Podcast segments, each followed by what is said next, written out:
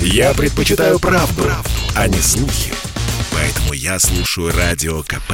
И тебе рекомендую.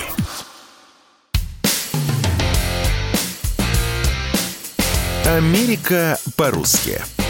Жительница США Ольга Нечаева рассказывает о своих приключениях и быте в Америке. Всем привет из Нью-Йорка. Я Ольга Нечаева, или Ольга Нечива, как говорят американцы. 10 лет я живу в Америке. И сегодня расскажу вам о том, где едят американцы. Америка по-русски.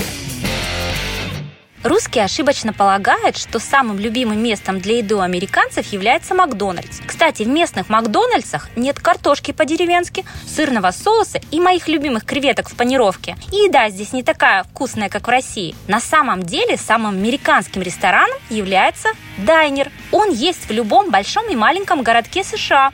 Открыт обычно круглосуточно, 7 дней в неделю. Дизайн интерьера здесь обычно не самый изысканный. Синие стены, красные кресла и зеленое меню – обычное дело для американского дайнера. В таком месте в любое время можно заказать завтрак, обед или ужин. Вафли, блины, стейки, паста, бургеры, даже лобстеры всегда есть в меню. И, конечно, алкоголь на любой вкус и цвет. От местного пива до русской столичной. Еще здесь подают колу с мороженым в одном стакане.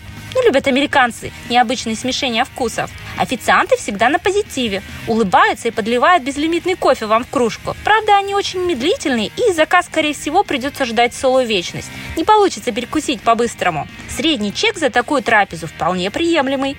Поэтому приводят обычно всю семью, чтобы плотно поужинать. В дайнере всегда есть банкомат, чтобы вы смогли снять побольше налички и оставить минимум 15% чаевых для шумных и приветливых официантов. Порции здесь огромные. Всегда можно забрать еду с собой и потом еще два дня доедать. Куда пойдет американец утром в субботу? Не в Макдональдс, где обычно питаются местные бомжи, а в любимый дайнер за углом.